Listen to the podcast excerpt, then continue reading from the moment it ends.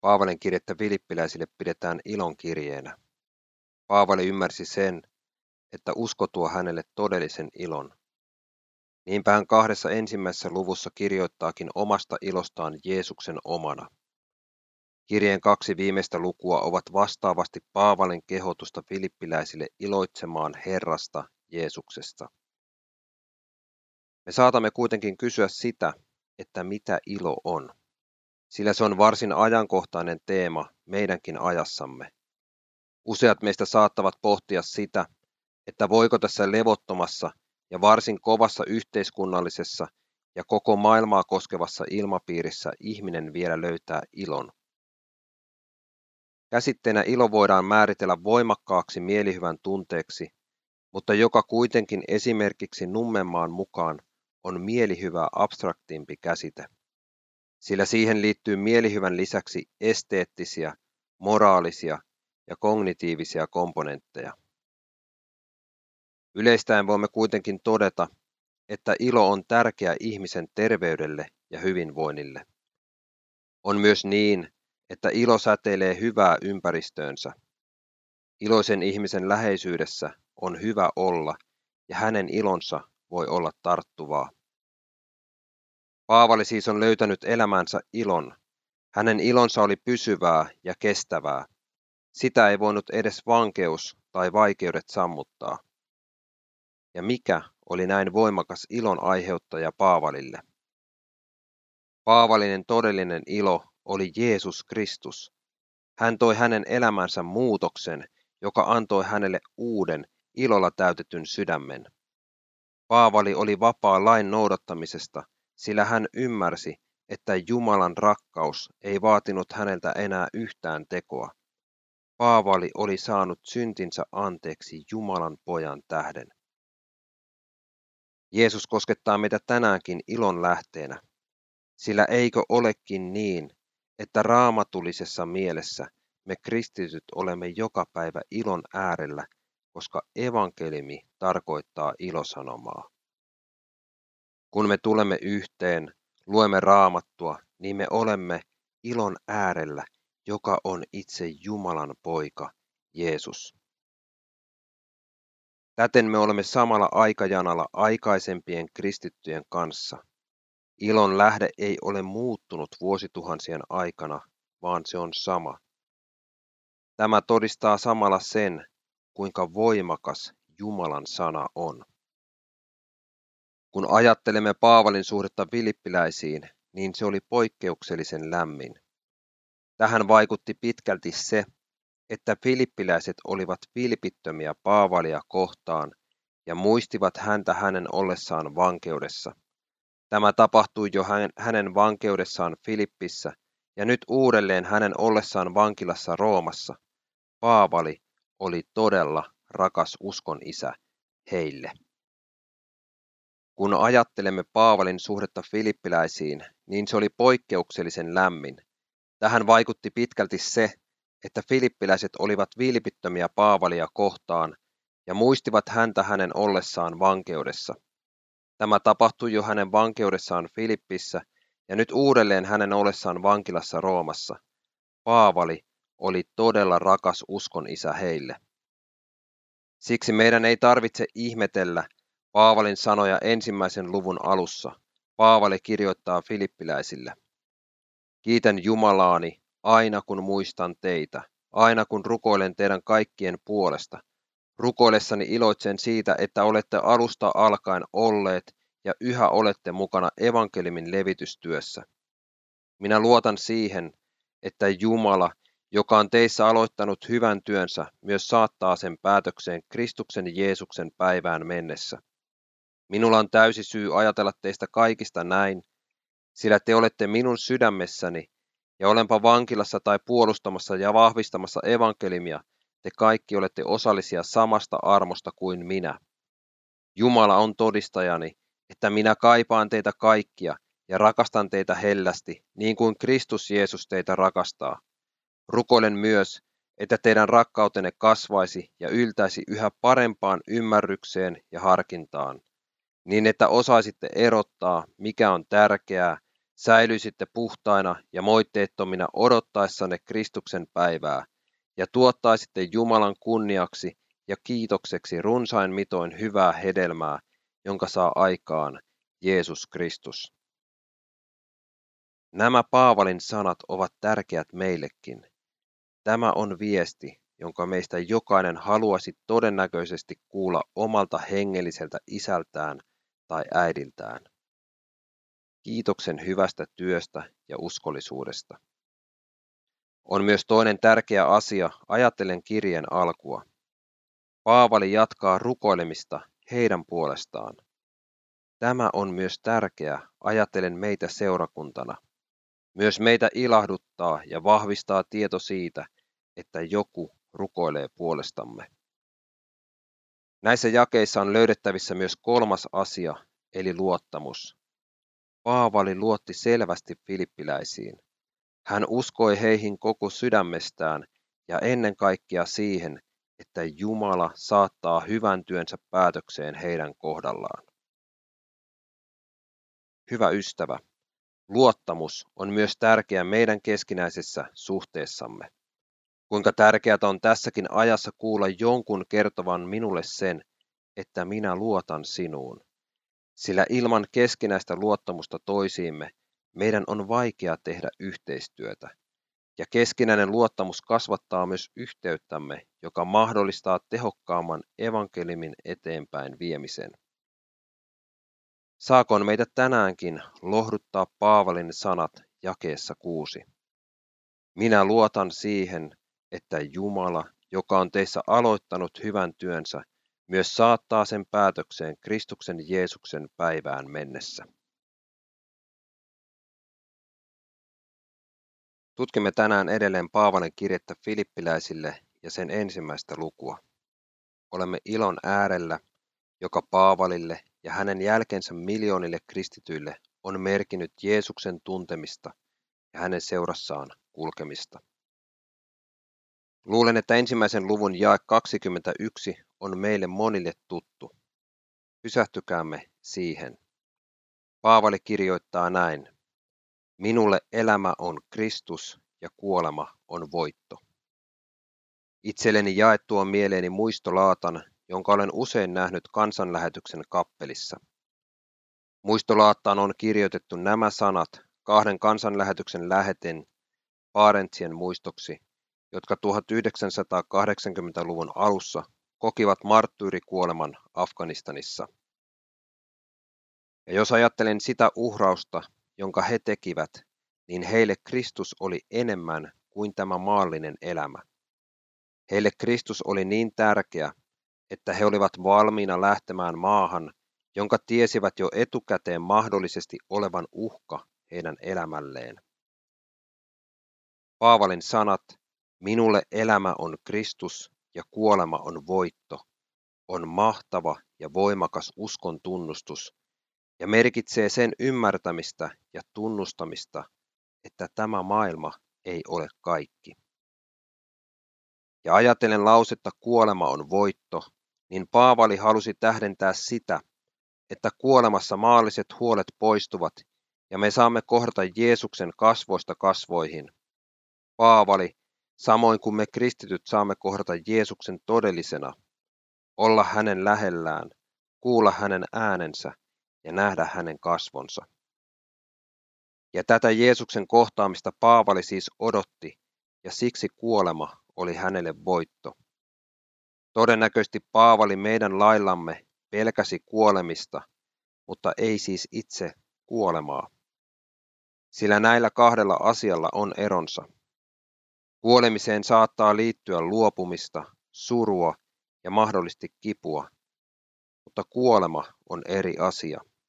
Kuolema saa olla meille ihmisille portti uuteen valtakuntaan, Jumalan valtakuntaan, jossa ei ole luopumista, surua tai kipua.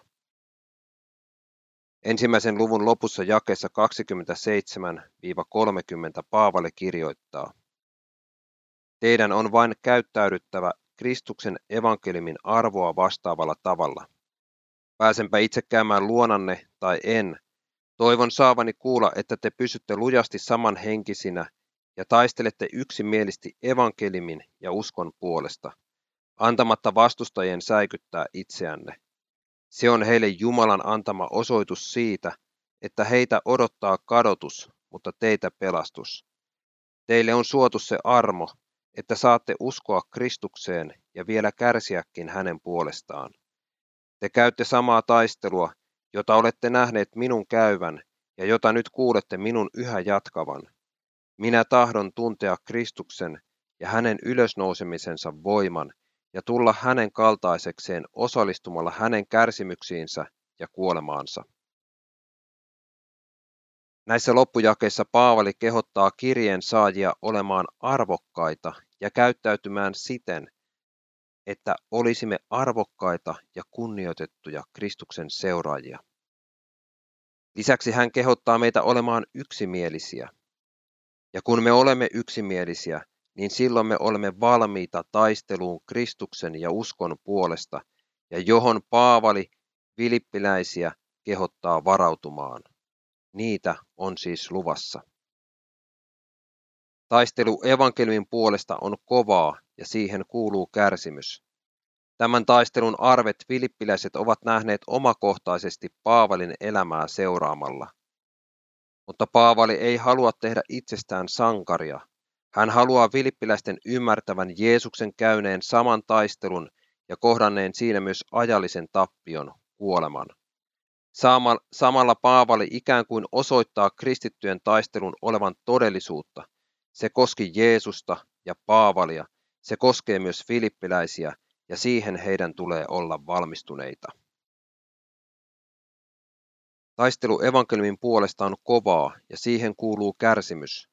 Tämän taistelun arvet filippiläiset ovat nähneet omakohtaisesti Paavalin elämää seuraamalla. Mutta Paavali ei halua tehdä itsestään sankaria. Hän haluaa filippiläisten ymmärtävän Jeesuksen käyneen saman taistelun ja kohdanneen siinä myös ajallisen tappion, kuoleman. Samalla Paavali ikään kuin osoittaa kristittyjen taistelun olevan todellisuutta. Se koski Jeesusta ja Paavalia, se koskee myös filippiläisiä, ja siihen heidän tulee olla valmistuneita. Ensimmäisen luvun viimeinen jae alkaa siis seuraavalla tavalla. Te käytte samaa taistelua. Ajattelen, että tämä on totta edelleenkin. Tähän taisteluun meidän tulee olla myös valmiita. Meidän aikamme on jatkumoa sille, mitä kirkon historia usein toistaa. Vainot ja ahdistukset kuuluvat sen elämään. Vainot koskettavat myös meitä suomalaisia, ja niihin meidänkin tulee olla valmiita. Tästä meitä suomalaisia kristittyjä varoitti tänä talvena Suomessa vierailut irakilainen piispa Daniel. Hän on mielestäni oikeassa todetessaan kristittyjen vainoista ja niihin valmistautumisesta seuraavaa. Älkää odottako vainoa ennen kuin etsitte kristittyjen yhteyttä. Näin siis seurakuntalainen sivustolla piispa Daniel. Tämä on meille tärkeä ohje kristittyjen yhteyden merkityksestä. Meidän tulee rakentaa ja vaalia sitä. Yhdessä voimme enemmän ja se valmistaa meitä myös tulevaisuuteen ja johon Paavalikin meitä osaltaan kehottaa. Me saamme uskoa Filippiläiskirjeen sanomaan omakohtaisesti Jumalan sanana tässäkin ajassa. Paavali kirjoittaa näin, älkää pelätkö, iloitkaa, Jeesus on elämä ja kuolema on voitto. Hyvä kuulija, Paavali haluaa vakuuttaa meille keskeisen totuuden Filippiläiskirjeen luvussa yksi. Jeesus on ilon lähde. Me saamme iloita hänestä ja häntä me saamme julistaa. Siksi me voimme myös uskoa kohdallemme todeksi sen, että elämä on Kristus ja kuolema on voitto.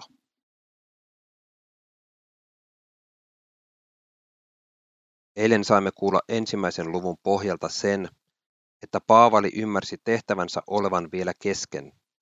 Hän halusi elää filippiläisten vuoksi. Ja miksi? Koska hän halusi nähdä heidän kasvavan uskossaan ja iloita uskostaan.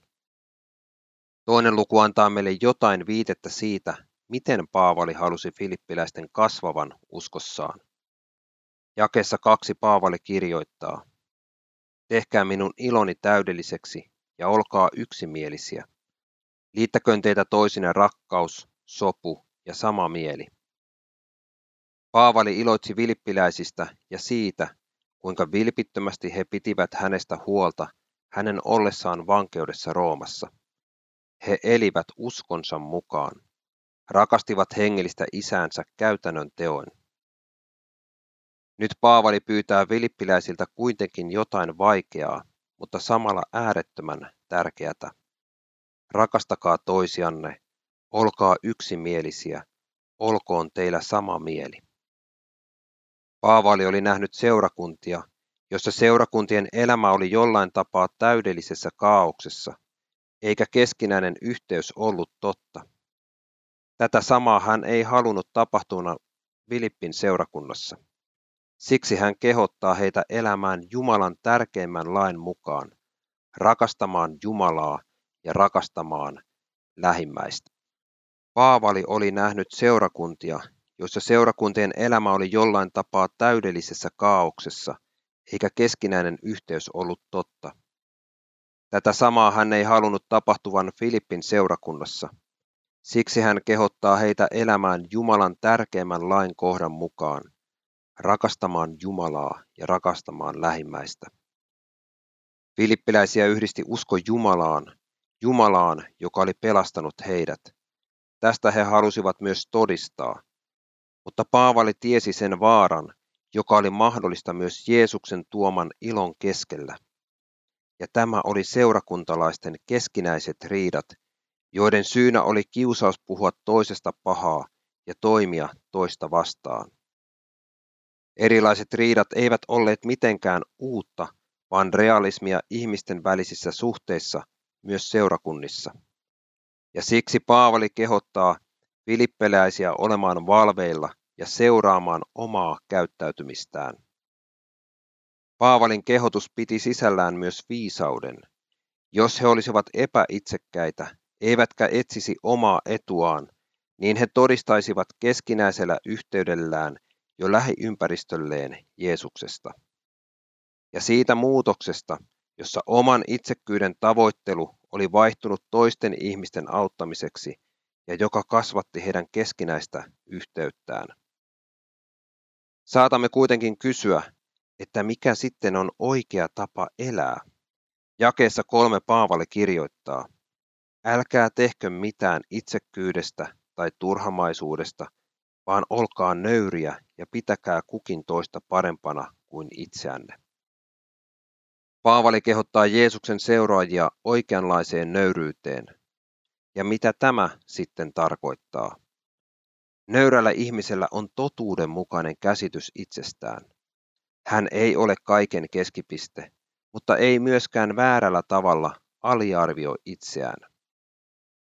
Nöyrä Jeesuksen seuraaja ymmärtää sen, että hänet on pelastanut Jumalan suuri armo. Ja tämä armo kutsuu myös uskovaa elämään epäitsekkäästi ja toisia kunnioittain. Ja tässä esimerkkinä on Jeesus, joka nöyrtyi Jumalan poikana elämään ihmisen elämän. Hän olisi voinut valita toisinkin ja näyttää todellisen luonteensa, mutta suostui osaansa. Hyvä kuulija, pysähdytäänpä hetkeksi tämän ajatuksen äärelle. Jeesus osoitti nöyryytensä sillä, että kuoli ristillä viattomana. Hän ei ollut tehnyt ainoatakaan syntiä, ei ollut myöskään mitään oikeudellista syytä, jonka vuoksi hänet olisi voinut tuomita kuolemaan. Siksi ei olekaan yllättävää, että Paavali kirjoittaa jakessa 5-8 Jeesuksen esimerkistä näin.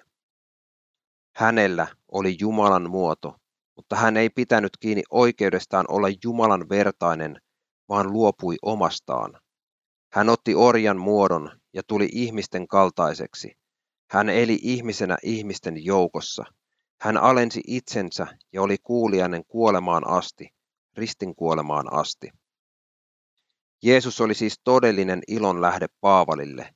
Jeesus oli myös esimerkki Paavalille. Jeesus eli niin kuin hän opetti.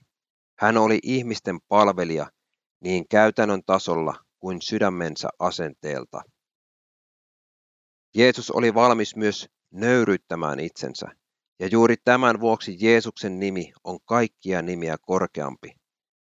Jakeissa 9-11 Paavali kirjoittaa, Sen tähden Jumala on korottanut hänet yli kaiken ja antanut hänelle nimen, kaikkia muita nimiä korkeamman. Jeesuksen nimeä kunnioittaen on kaikkien polvistuttava, kaikkien niin taivaassa kuin maan päällä ja maan alla, ja jokaisen kielen on tunnustettava Isän Jumalan kunniaksi. Jeesus Kristus on Herra. Vielä kerran tulee olemaan se päivä, jolloin jokaisen ihmisen on tunnustettava Jeesuksen jumaluus. Silloin myös hänen nöyryytensä saa palkinnon, kun isä korottaa hänet kuninkaan valtaistuimelle. Hänelle kuuluu kaikki valta, ja siksi ihmisten tulee tunnustaa, Jeesus Kristus on Herra. Paavali kehotti filippiläisiä nöyryyteen. Tämä kehotus koskee meitäkin. Olkaamme nöyriä, palvelkaamme lähimmäisiä ja rakastakaamme Jumalaa. Jeesus on esimerkkimme, jota saamme seurata. Tulee vielä päivä, jolloin minä ja me kaikki joudumme tunnustamaan Jeesuksen kuninkuuden. Jeesus Kristus on Herra.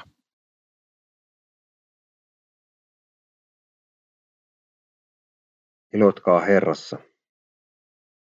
Luvun kolme alussa Paavali kehottaa filippiläisiä iloitsemaan seuraavalla tavalla. Veljeni, ilotkaa siis Herrassa. Paavali oli löytänyt elämänsä todellisen ilon, ja nyt luvussa kolme sekä kirjeen viimeisessä luvussa neljä hän kääntyy filippiläisten puoleen kehottaen heitä iloon. Hieman myöhemmin luvun kolme jakeissa 7-9 Paavali avaa ajatteluaan. Mutta kaiken tämän, mikä oli minulle voittoa, olen Kristuksen tähden lukenut tappioksi. Pidän todella sitä kaikkea pelkkänä tappiona, sillä Herrani Kristuksen Jeesuksen tunteminen on minulle arvokkaampaa kuin mikään muu. Hänen tähtensä olen menettänyt kaiken, olen heittänyt kaiken roskana pois, jotta voittaisin omakseni Kristuksen ja jotta kävisi ilmi, että kuulun hänelle. Näin minulla ei enää ole mitään omaa, lain noudattamiseen perustuvaa vanhurskautta, vaan se vanhurskaus, jonka perustana on usko Kristukseen ja jonka Jumala antaa sille, joka uskoo. Paavalin elämässä oli tapahtunut suuri muutos. Tämä uskonoppinut, joka osasi raamattunsa, eli vanhan testamentin todennäköisesti ulkoa, oli kohdannut itseään ja omaa viisauttaan suuremman. Se, mistä hän ennen ylpeli, ei ollut mitään uuden elämän rinnalla. Paavalin kohtaaminen Jeesuksen kanssa muutti koko hänen elämänsä suunnan. Siksi kaikki mennyt oli Paavalille hänen omien sanojensa mukaan roskaa. Paavali todella halusi tuntea Jeesuksen koko sydämestään. Koko hänen elämänsä kuului tästä edes Jeesukselle. Näissä jakeissa Paavali tuo esille myös tärkeän seikan ihmisen suhteesta Jumalaan. Ainoastaan Jumala pelastaa ihmisen. Ihminen ei voi pelastaa itse itseään. Hyvät teot, kirkossa käynti, Jumalan sanan lukeminen ei pelasta ihmistä. Ihmisen pelastaa usko, jonka Jumala on rakkaudessaan synnyttänyt. Jumala lukee meidät omikseen, kun tulemme hänen etensä tunnustaen syntimme, emme omaa erinomaisuuttamme. Jeesuksen seuraaminen ei ole kuitenkaan aina helppo tie kuljettavaksi. Se vaatii usein uhrauksia. Paavali itse menetti vapauden, ystäviään ja toimeentulon. Hän maksoi uskostaan hintaa.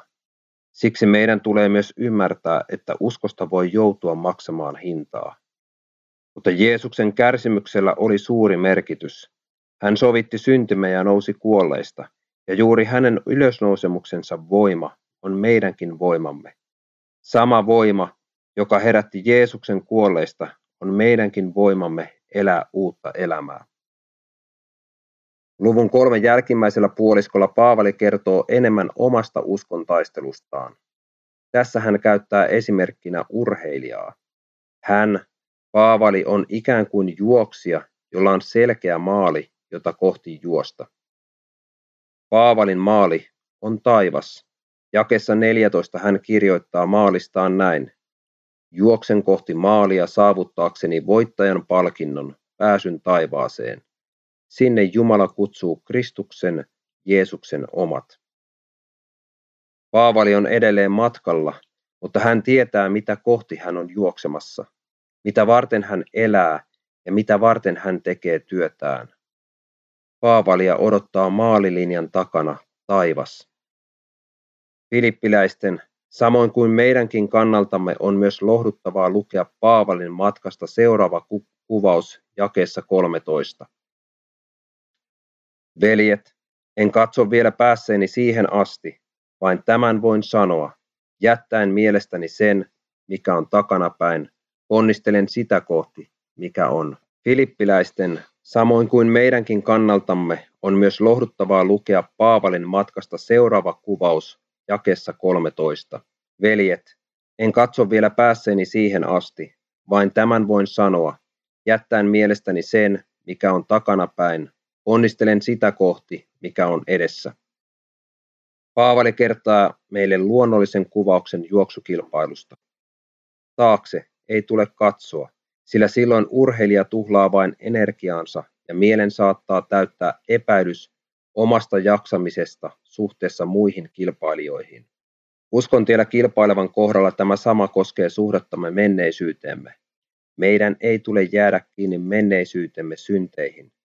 Tehtyä ei voi saada muutettua, mutta ne kaikki on kyllä anteeksi annettu. Ja siksi niitä ei tule enää muistella, koska ne saattavat meidät pelon ja epävarmuuden tilaan. Ja juuri siksi uusina luomuksina, sydän Jeesuksen verellä puhtaaksi pestynä, saamme jatkaa matkaa kohti maalia, taivasta. Ja mikä meitä sitten taivaan kansalaisia odottaa taivaassa? Paavali kertoo sen meille luvun kolmen lopussa jakeessa 21. Hän muuttaa meidän ruumiimme tästä alennustilasta oman kirkastuneen ruumiinsa kaltaiseksi voimallaan, jolla hän kykenee alistamaansa valtaansa kaiken.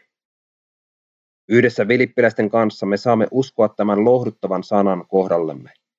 Kerran koittaa päivä, jolle me saamme uuden ruumiin, ylösnousemusruumiin, ja joka on samanlainen kuin esikuvamme Kristuksen ylösnousemusruumissa. Meillä, joilla on kilpajuoksu vielä kesken, ja meillä, joilla on ruumiissamme merkit juoksun kovuudesta ja monia kipuja kannettavanamme. Kerran koittaa vielä päivä, jolloin ei ole enää kipua, surua ja kuolemaa. On vain ilo ja Jumalan läsnäolo. Paavali rohkaisee meitä matkallamme kohti taivasta. Ensimmäisessä korintolaiskirjeessä sen luvussa 15 hän kirjoittaa, Olkaa siis vahvoja ja järkähtämättömiä, rakkaat veljeni, ja tehkää aina innokkaasti Herran työtä. Tietäkää, ettei Herra anna teidän työnne mennä hukkaan.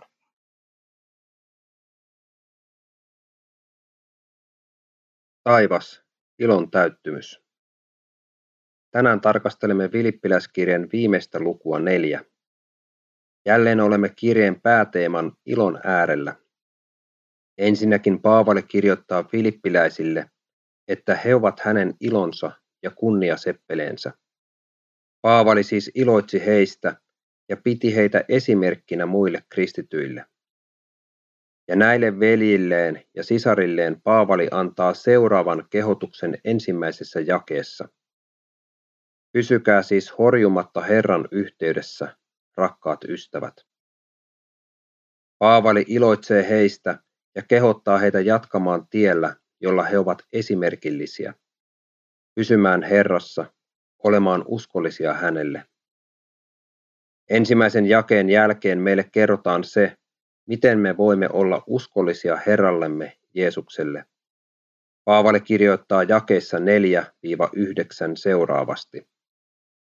Iloitkaa aina Herrassa. Sanon vielä kerran, iloitkaa.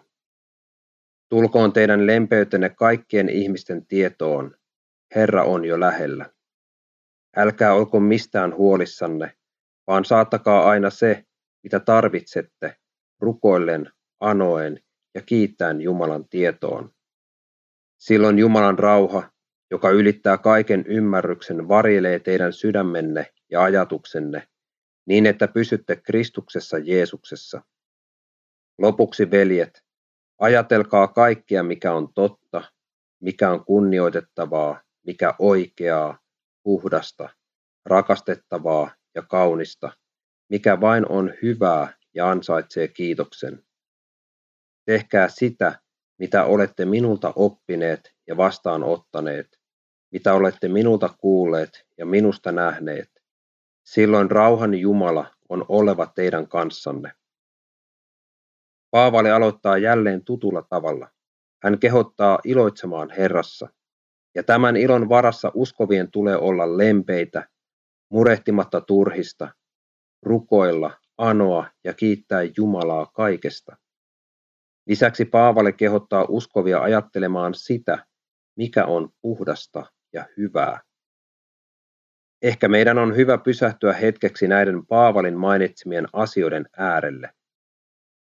Ilo, täydellinen ilo, jonka Paavali löysi Jeesuksessa, koski vilippiläisiä ja se koskee meitäkin. Ilo on enemmän kuin tunne Paavalille. Sen lähde on todellinen.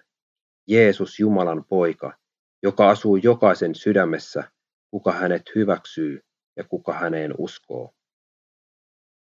Lempeys.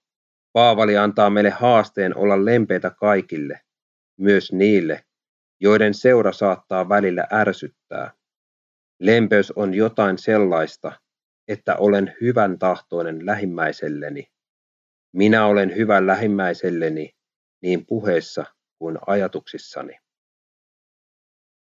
Ja murehtimisen lopettaminen. Kuka tähän pystyy, saatat ajatella. Mutta Paavali kääntää asiat siten, että murheet tulee tuoda rukouksessa Jumalan eteen. Sitten ihminen jaksaa elää myös niiden kanssa, kun tietää sen, että Jumalakin tietää. Toki myönnän, tämä on vaikea asia, mutta Paavalin mukaan opittavissa. Rukouksen lisäksi Paavali kehottaa meitä elämään Jumalan edessä puhdasta elämää.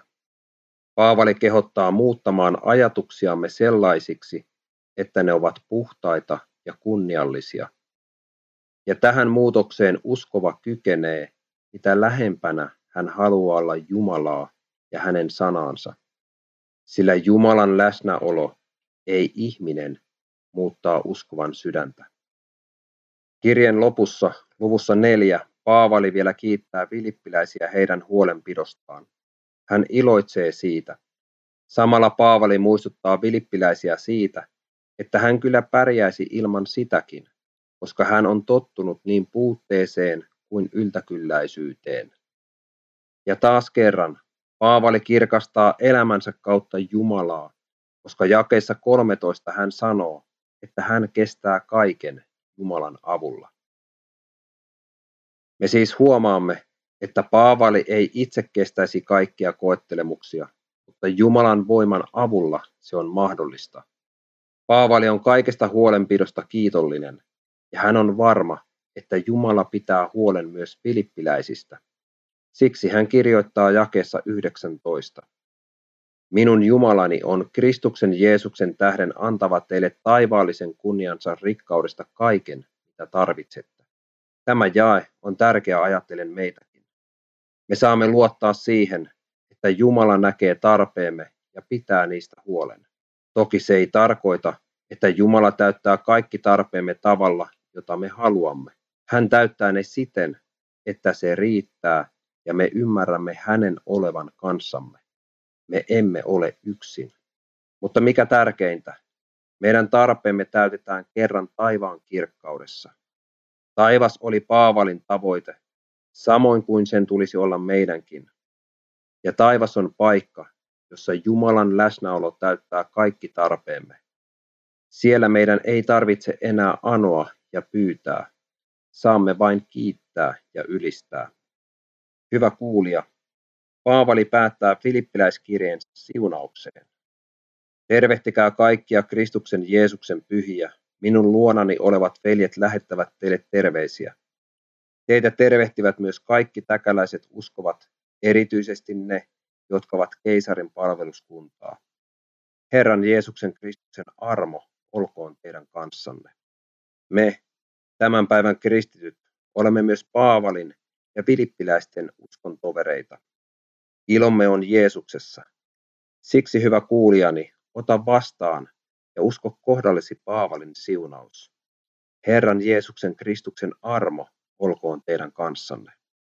Me saamme elää uskoen siihen, että Jeesus on kanssamme, tapahtui mitä tapahtui. Meitä odottaa voittopalkinto, taivaan kirkkaus. Ja silloin me saamme yhdessä tunnustaa Jeesuksen herrautta. Totisesti, Jeesus on Herra.